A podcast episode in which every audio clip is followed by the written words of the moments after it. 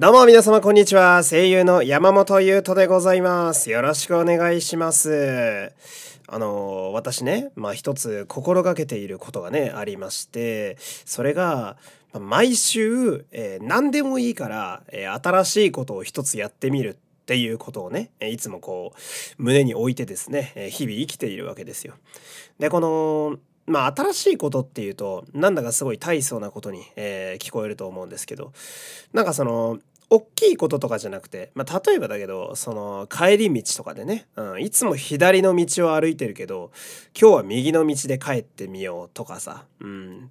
いつもこのパンって俺、チョコのクリームばっか買っちゃうんだけど、今日はバニラ買ってみるか、ぐらい。うん、ぐらい。このぐらい。うん。だけど、なんかそれをすることによって意外とこうまあちっちゃいことだけどこう発見があったりなんかして、うん、であとはその、まあ、ラジオのネタにね、うん。トークのネタになったりもするので、まあ、何気に欠かさずもう23年ぐらいは、続けているね、我ながらいい習慣だと思っているんですが。でそんな中、えー今週はですね、何をやろうかなと思っていた時にうん。あの私が普段見ないジャンルの映画、うん、映画を見てみようと思いまして、えーで具体的にどんな映画かっていうと、えー恋愛映画ですね。うん、しかもその大人のなんかこの要はおじさんおばさんのねあ大人のこうアダルトな、えー愛を描いた話とかではなくあとなんか浮気とか不倫とかそういうドロッとしたものではなくもっと爽やかな、えーティーンが見るような、えー甘酸っぱいタイプの映画。うん。一度も見たことないんですよ、俺。うん、マジで、あのー世代の人にしか通じないと思うけど、昔恋空ってあったじゃん。ね、携帯小説ってありましたよね。携帯小説。懐かしいよな。あったんですよ、そういうのが。あーん、とかさ。ああいう、うーん、まあメインターゲットが中学生か高校生。まあ言ってもやや大学生の1、2年生ぐらいをターゲットにしてるようなティーン向けのその、まあ恋愛映画。うんこれをちょっと見てみようと思って。何せ全く未開拓のジャンルですから。えーでさ、何個か見てみたんですよ実際に。うん、まあ1本がそんなめちゃめちゃ長いやつはないのでまああ長くても2時間いかないぐらい1時間半とかまあ短いと1時間で終わるようなものが多くって。うん、で結構数があって。うん、Amazon プライムとかさそういう今でいう動画のサブスクとかバーって調べると1個見始めるとさあの関連動画に似たようなやつがめちゃめちゃ出てくるじゃん。うん、でさめちゃめちゃあんのね。うん、そのなんていうの？ちゃんと追ってないからこそ思うかもしれないんだけれどえこのジャンルの映画ってこんなに作られてるんだって思うしすごい言い方悪くなっちゃうけどそんなに見る人いるんだっていうか なんていうのそのあー難しいな。なんあ需要がとてもあるジャンルなんだ実はってちょっと思って。うんその要はたくさんさそのタイプの映画が作られているっていう事実があるということはさそのタイプの映画を見る人がすごい多いってことじゃないですか要するに。だってそこに需要が発生しない限り供給はありえないわけでしょ？うんでまあ今ってそのまあ少子化というかさ、若い人少ないわけじゃないですか。私ぐらいの年齢でも若者のね、あのカテゴリーに入れられて、その人口が少ない方に、えー入るわけだけどさ。で、なおさらいないでしょ、ティーンなんてさ。うんなのに、毎年欠かさず必ず作られていると。うんこれが結構俺には衝撃的で。うん、でさ、まあ、バーってこう動画サイトでいうサムネイル？まあなんかその映画のさ、ポスターとかさ、そのメインビジュアルとかバーって見てたりとか、あと、まあアマプラだとメインキャストの人とか、えー名前書いてあったりするんで、それとかでも結構見れたりするんだけど、驚きのジャニーズ率ね。うん驚きのジャニーズ率。で、その年にデビューして、ある程度テレビで馴染んだんだろうなっっていう方が、大体主役やってますね。まあ、キンプリとかさ、あストーンズとかさ、まあ今だとなにわ男子かな。あその、その年、華々しくデビューして、まあ、歌番組とかバラエティを席巻して、で、一人こう、グループ内の俳優枠みたいな子が、まあ必ずやるのかな恋愛映画っていうのは。うん、っていう感じで毎年その J の方々のでかつかっこいい王子様みたいな人がああいう恋愛映画に出てくるわけよ。うん。もうスクロールしてるとジャニーズしか出てこないのね。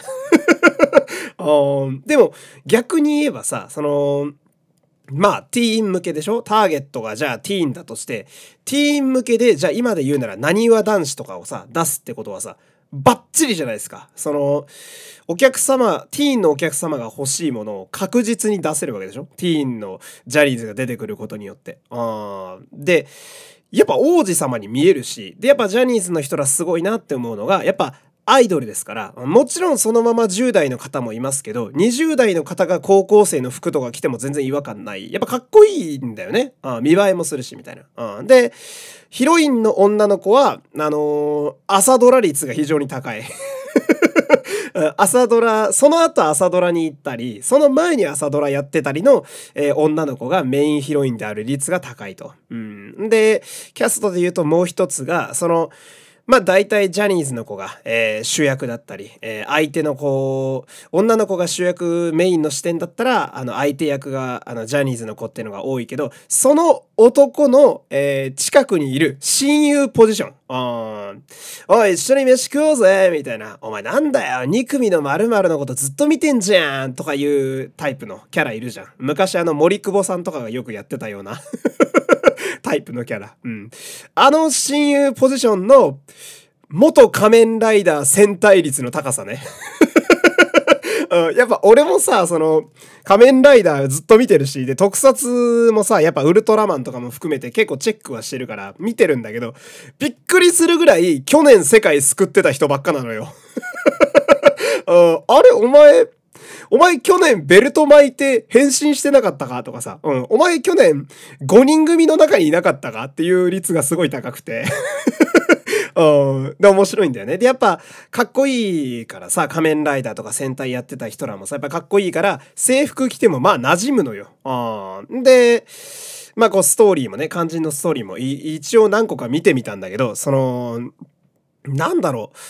まあ、あの意外、意外とってすごい失礼だけど、結構見れる、なん、見れる、なんて言えばいいんだ。面白いんだよ、意外と。うん、意外とってすごい失礼だね。うん、まあ悪い言い方だ。まあ面白い、ストレートに。うん、で、なんだろう、まあお芝居が初の方とかもいるっぽいんだけど、やっぱりその、なんだかんだで演技指導が結構しっかりしてるんだろうね。特にジャニーズの方はやっぱお上手で、うん、すごい上手。なんか、特に皆さん、うん、目のお芝居がすごい上手な方多いなって思ったんですよ。平野紫耀さんとか、すごい上手で、なんかこう、挙動って、あ、あ、えー、っと、みたいな。うん、すごい自然で、うん。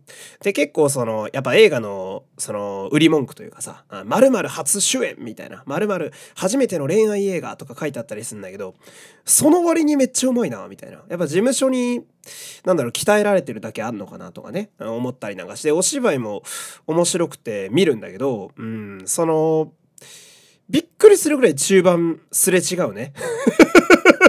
うん、主人公とヒロイン、絶対すれ違うね。あまあ、いろんな理由があんのよ。なんか、別の女の子が気になりだしたとか、なんか部活が忙しくなったとか、なんか、LINE が返ってこなくなったとかさ、バイトしだしたとかさ、親がとか、なんかいろいろあんだわ。その、ものによって、題材によって、あ、記憶がなくなったり、事故ったりもあるな。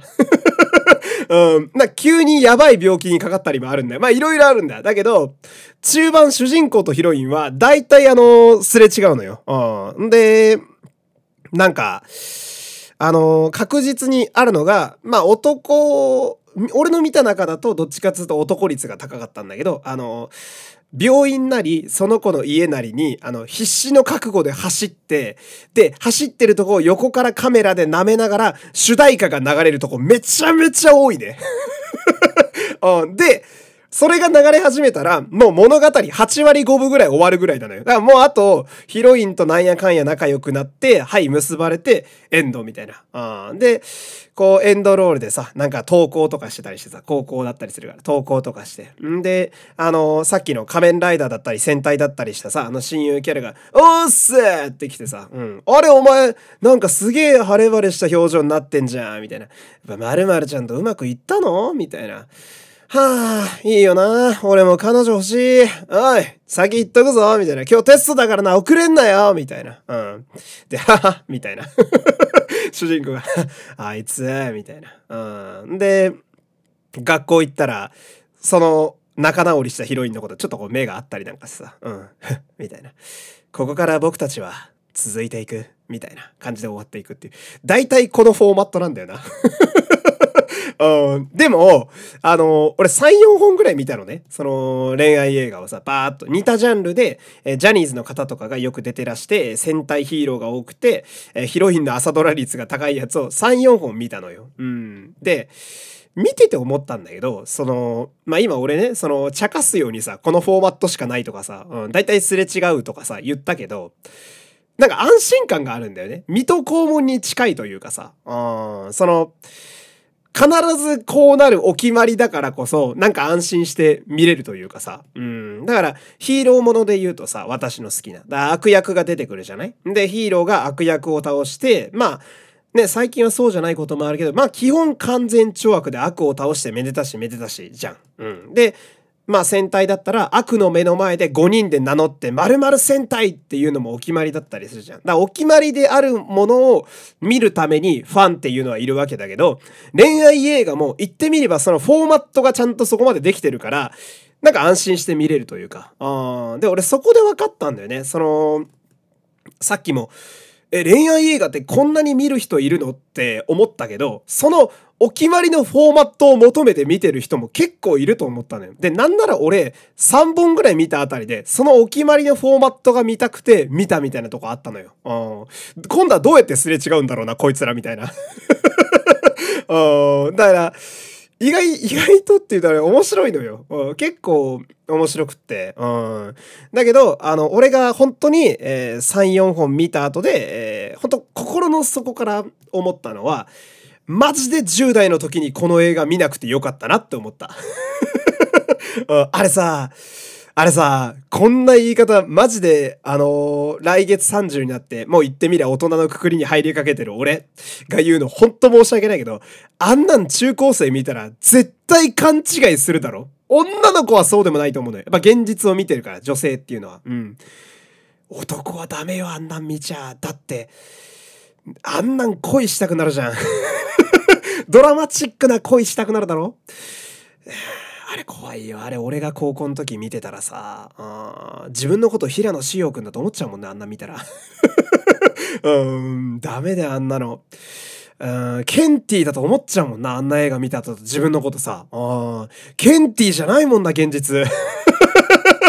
うん、あれは、ケンティーだから許されてるみたいなとこあるだろうみたいなね。うん、いろいろ思いましたよ。でも、掃除で、あの、やっぱり、見たことないジャンルにこう、果敢にチャレンジしていくと、意外な発見があるっていうのは、あやっぱ、面白いし、うん、今後とも続けていきたいなって思ったっていう、えー、そんな感じでね。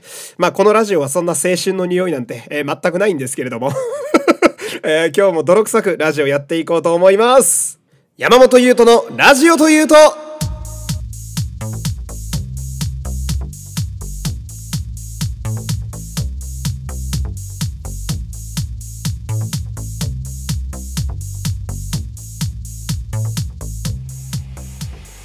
改めまして皆様こんにちは。声優の山本優斗でございます。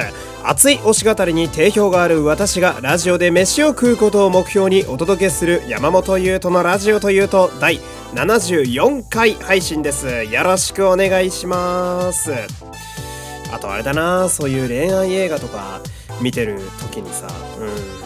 結構な比率でねあの LINE が出てくるのよ、うん、まあ LINE っとは出てこないけど、うん、多分権利関係で、うん、明らかにそのメッセージアプリは LINE だろっていうのが出てきてさ、うん、でめちゃめちゃシーンであるのがあのお互い自宅でさ、うん、こうやきもきしながら LINE を送り合うみたいな、うん、でデートっていうか次のなんか来週部活休みなんだけどみたいなのを送る時にこうドキドキってしてうわ送った。うわ送っちまった。あーとかこう主人公がこうオーバーリアクションしてさでヒロインもドキドキしながら返すみたいな。であれを見た時に、うん、俺マジで自分の高校時代に LINE が発達してなくてよかったって思った。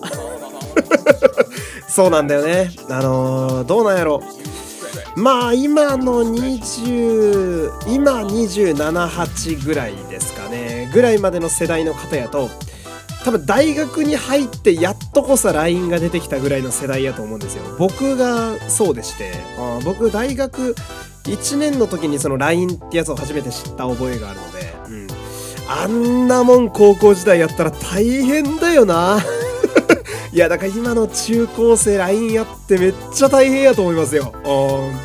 あんなん簡単にいじめられっ子といじめっ子できるだろあんなん。だってグループ LINE に入れなかったら終了じゃんクラスの怖ーと思って。うんであれだなあの当たり前だけど大体その恋愛映画だと2人とも、うん、主人公もヒロインも、うん、2人ともあのクラスのグループ LINE にはちゃんと入ってるね。ああれ俺だったら多分入ってなかっただろうなとか思っちゃう。あそこじゃないんだよね見る視点としてはね、うん、そんなねじ曲がった青春の話じゃないから。ね、うん、LINE 怖えだと思いましたね。あれね、あのー、2010年代かな、2000年代後半、2007、8年とか10年あたりの、えー、恋愛映画だとメールだったんですよね、あれがね。さすがにメールは私もあったんで。だけど高校時代私ね、携帯買ってもらえなかったんで、うん、Yahoo メールで甘酸っぱいやり取りをやっていたっていうね、えー、そんなね、あの黒歴史も晒しつつ。あれ、俺このトークで損しかしてない気がしますけどね。いいんでしょうかねこれでね。うん。まあそんなこともありつつですね、えー、皆様も意外な発見とか、あと自分の若い頃とこう、照らし合わせて結構突っ込みどころがあったりするんで、えこんなねじ曲がった見方しちゃダメだね。うん。まっすぐね、和コードの恋愛を見るつもりで、えー、皆様もティーン向けの恋愛映画をね、たまには見てみるのもいいんじゃないでしょうか。ということで、えー、今日もね、ラジオやっていこうと思うので、最後までお付き合いよろしくお願いします。番組ではお便りを募集しております。概要欄のマシュマロからメッセージを送ってみてください。Twitter でのつぶやきもお待ちしております。番組ハッシュタグは「ハッシュタグラジオ」です。ラジオの「お」は山本優斗の「優」の部分です。俺様とお前らでラジオ作っていこうぜ。お待ちしております。山本優斗です。よろしくお願いします。さあ、今日はですね、えー、ちょっとお便りを読んでいきましょう。ちょっとね、リクエスト的なものもあったりするんでね、えー、じっくり読んでいこうかなと思うんですけど、えー、まず最初1通目がね、ラジオネームレインボーさん。えー、こんばんは、レインボーです。こんばんは。えー、73回の、えー、ゆうとさんのやつとの手に汗握る激闘の記録、楽しく聞かせてもらいました。緊張感と臨場感がすごかったです。ありがとうございます。窮地に陥りながらも全力で戦う優斗さんの様子に笑いながら拍手しました。えー、追い詰められている時の優斗さんの声、えー、何とも言えない味わいがあって大好きです。私は虫耐性ゼロの人間なので生きているかどうかの見極めの話はすごく参考になりました。それはよかった。やったかがフラグにならなくて何よりです。本当にお疲れ様でした。以下は打足です。71回のラスト30秒くらいで人生の QED が上がるとおっしゃっていたの。おそらく QOL のことですよね。以前他の回で QED とおっしゃっていた時は言い間違いかなと思ってスルーしたのですが、もし QOL の意味で使われていたらお伝えすべきかなと思い念のため書きました。QED は証明終了数学は大の苦手でしたが、なんだかかっこよくて好きな言葉です。というね、えー、お便りです。ありがとうございます。え、とても恥ずかしいです。堂々と言い間違いしているっていうね。うん。あのね、これはね、俺が間違えてます。うん、QOL っていう言葉のつもりで、あの QED を使っているっていうね。うんなんで QED っていう言葉が俺の脳から離れないかっていうと、あのユニゾンスクエアガーデンの楽曲でねシュガーソングとビターステップっていうね、えー、曲があるんですけど、えー、あれのラスサビ前にあるんだよね。QED ってあるよね。ああれのせいですね。うん。で、あとは、あの、単純に私の額のなさという QED は証明終了ですね。うん。これで、あのー、この式は終わりますっていう意味で、数学とかで最後に書くやつ。あれが QED というやつですね。うん。これは、あのー、純然たる私の間違いです。で、多分だけど、あの、今後も間違えると思うので えー、皆様ね、またあの指摘していただければと。うん。お前あの、横文字が入る言葉弱いなっていうね、ツッコミもね、えー、随時受け付けておりますので。えー、恥ずかしいですね。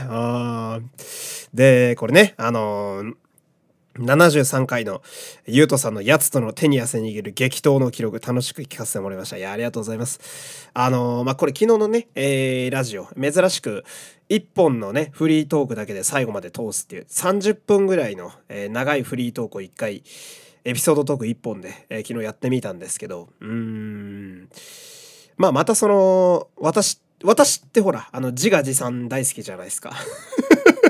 うん、自分のことをすごい棚に上げつつめちゃめちゃ褒めるっていうね。あのどこまで上な上に行くんだっていうね。その自分のことを褒めるのが大好き人間なのでまた言いますけどあのまあ昨日のトーク正直めちゃめちゃよくできてたできてたと思うんですよ。うんあのなんやろうな、うん、適度に適度にぶっちゃけも入れつつちゃんと実際にあった話を臨場感たっぷりに、えー、本音たっぷりに、うん、私の魂も乗せて、えー、30分に向けてお届けしたというトークのエンタメができてたと思うんですよ昨日は。うん自分で自分のことずっと褒めてるけど あそうなのよ。うん、なんでお久しぶりにマジでちょっと聞いてみてよって言いたくなるレベルあのー、まあ、例えばねありえないけど現場でねあの声優の先輩とかに「お前ラジオやってんだってな」って言われたら「ちょこの回聞いてくださいよ」っていう風におすすめしたくなるぐらいには個人的には後で聞いてクオリティ高いなって思った。うん あ後で聞いてクオリティ高いなって思うラジオの回は大概マジでよくできてるなって自分でも思うのよ。うん。結構あるのが、まあ今みたいにさ、こうやってその、マイクに向かって喋って、喋ってる時はあんまり思わないけど、編集終わって、よし流そうかな世の中にっていう時になった時に、いやー今日俺結構喋れてたよなーみたいな。うん、まあ、緩急というか、うん、まあ聞きやすさを意識して、うん、速度感、スピード、うん、もうそこそこ調整できてたよな、よかったなって思って、次の日朝起きて自分の聞いてみると、あれってなること結構あんだよね。あれ？あれ？ちょっと、おうん、もっとうまくやれたかって思うこと結構あるんだけど、うん、昨日に関しては、うん、割と今のところ個人的には高評価。ずっと自分のトークを褒めるっていうトークをね、やっていますけれども、うん、誰の得にもならないのでね、えー、次のお便り行きたいと思いますが。うん、でね、次からはね、あのーまあ、リクエスト。こんなことやってほしいな、みたいなリクエストちょこちょこ来てるの。これを読んでいこうかなと思うんですけど。えー、まず1個目がですね、えー、こちら、まあ、リクエストというタイトルのお便りでして、えー、ラジオ、えー、リスナーの方から怪談を募集して、それをゆうとさんが声優のスキルを活かして読み上げるというね、えー、リクエストでございますよ。ありがとうございます。うん。怪談ですよ。うん、怪談。怖い話ね。うん。まあ、いかにも夏らしいという感じですけれども、これは、なんか俺結構興味あるというか、やってみたい感はすごいありますね。うん。なんだろうな。結構好きなんすよね。怪談話というか怖い話みたいなやつ。うん。あとうん。まあちょっと階段とややずれるけどそのスプラッタ映画的なやつたまに見るんすよ。うん。あのなんか時折すごい血しぶきの浴びるような映画見てえなって思う時あって別に病んでるわけじゃないんだけど。おなんかうーん、そういうのが見たくなる時もあれば、うん、こう、なんか小説だったり、うん、誰かのこう読み聞かせ的なやつでなんかこう怪談話を聞きたくなる時とかもあったりなんかしてさ。うんたまに YouTube とか。あとあれだ。ポッドキャストでもあるんですよ。結構怪談話のポッドキャストみたいな。でそれもあのー、あーしまった。お名前が出てこない。あのねフリーの声優の方で私じゃないよ。フリーの声優の方で怪談話をメインでやってるポッドキャストの方がいて。当たり前だけどめちゃめちゃお上手なんだよねその方。うんむっちゃ怖いんだけど。うん、あ聞かなきゃよかったって思うぐらい怖いやつもたまにあったりするんだけど。うんでもちょっと憧れがありますね。うん。で、これ、まあ今だとね、怖い話でね、これリクエスト来てますけど、まあ例えば、それこそさ、あの、さっき言った恋愛映画じゃないけど、こうちょっと甘酸っぱい感じの文章だったり小説の朗読的なものももしリクエストがあればちょっとやってみたいですね。うん。結構ねなんやろうなまあオーディションとかでもねあるんだよね。若々しいみずみずしい和コードみたいな役。意外と、うん、やっぱ男性声優つきものなのかなとは思いますけど。私なんかそのめちゃめちゃ声が低いってわけでもない。普通に青年ぐらいの声やと自分でも思ってるんで、うん、私が例えば大塚明夫さんとか黒田孝也さんぐらいめちゃめちゃ渋い声してたら多分来ない役なんですけど。あと諏訪部さんとかね、うん、だったら来ないんだけど。まあ普通に中音域ぐらいの声してるので意外とそういうちょっと甘酸っぱい、えー、少年とはいかないか、まあ、青年高校生ぐらいの、えー、役の甘酸っぱい話とかも来なくはないので、うん、こういうのもリクエストでちょっと読んでみたいなってね今喋りながら思いましたね。うん。で、えー、次次のリクエスト、えー、これ「飯テロ」って書いてあるんですけど。えーラジオトークの時みたいに、えー、料理をして食べるまでの一連をラジオで実況してほしいですと。えー、あと、一人暮らしで、えー、家で簡単に作れるレシピをラジオのリスナーの皆様から募集して、それを実際ラジオの中で作ってみるっていうね、リクエストが来てます。これも面白そうっすね。あいや、結構ね、その、ね、今 Spotify でやってますけど前やってたラジオトークっていう場所やとあの生配信ができたんですよ、うん、インスタライブみたいな感じでさ、うん、ダイレクトにリアルタイムでリスナーの反応コメント見つつ喋れたんだけどそこであのー普通にフライパンの横にスマホをボンって置いて、そのスマホがマイク代わりだから、それで、あのー、がっつり炒め物とか しながら、あの、喋りながら作るみたいな。マジで料理のあの、YouTube のさ、えー、料理の生配信みたいな感じのやつとか昔やってたんだよね。うん。料理はちょっと、ありですね。うん。結構自炊するので、うん。で、この、なんだろう。家で簡単に作れるレシピをリスナーから募集。これもすごいいいですね。うん。なんか、なんやろまあ時短レシピとかでさまあ5分でできるみたいなやつって結構ネットとかにもあったりあとあのリュウジさんとかね簡単レシピのリュウジさんとかがこうするとめっちゃ簡単に美味しいのできるよとかありますけどあれを実際にこうラジオでやってみてマジで5分でできるじゃんとかさ、やべえ、ニンニク醤油入れただけなのにめちゃくちゃうめえんだけどっていうのをラジオで実際にやってみれたらちょっと面白いかなって思いますね。うん。で、これね、普段あの私、あのちゃんとしたマイク、えー、録音用のマイクとか、えー、収録機材を使って、え、今もそうだけど皆さんに喋ってるわけなんだけど、えスマホ1個でもね、実はアンカーって収録できるんですよ。この、えラジオをね、あの編集しているアプリでアンカーってやつ使ってんだけど、アンカーはスマホ1個でもラジオ作れたりするんで、うん、まあこれもちょっと面白そうですよね。うん、だから、まあそうだな。リスナーの方から、えー、怪談話うんと、えー、このレシピとかをちょっと募集してみるのを、えー、やってみたいですね。あだから、そうだな。もしこの回聞いてるリスナーの方で、こういうのあるよ、うん、こういうの読んでよっていうのがあればですね、えー、番組に送っていただけたら嬉しいなと思います。うん、で、まあ、今日から、えー、何度かですね、このラジオの中で、えー、今こういうのを、えー、お便り募集してますっていうのを私喋ろうと思いますので、え私が覚えてれば 毎日配信だからね、忘れる可能性もありますけど、覚えてれば喋りますので、うん、その時に、あのマシュマロのお便りでえ送っていただければなと思います。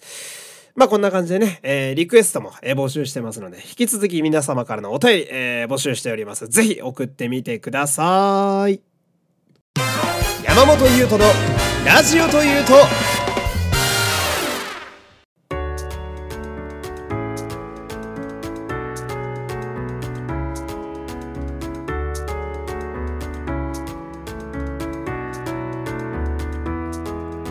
はい、エンディングです。というわけでね、えー、今日も最後まで、楽しくやったわけなんですけど、えー、改めてですね、えリスナーの方に、え募集したいものが、え怪談話。ね、私が、うーん、怪談を読むのは正直初めてなんだけれども、うん、なんかこう、工夫をしてですね、朗読のように読めたらなと思っております。まあ、こちらと、えあと、飯テロの回をやってほしいという話があったので。えーこれ簡単に作れるよみたいな、えー、レシピを皆様からお便りで募集したいかなと思っております。で、えー、さっきも言いましたけど、まあ、このラジオは毎日配信しているのでね、えー、この怪談話募集の話と、えー、簡単レシピ募集の話はですね、え、なるべく毎日やろうと思いますが、え、時々忘れることもあります。人間なので。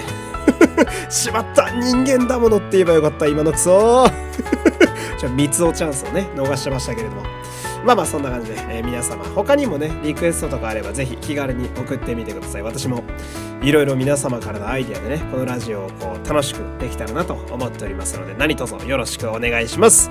というわけで、えー、今日も最後までお付き合いありがとうございました。お相手は山本優斗でした。また次回。さようなら。さようなら。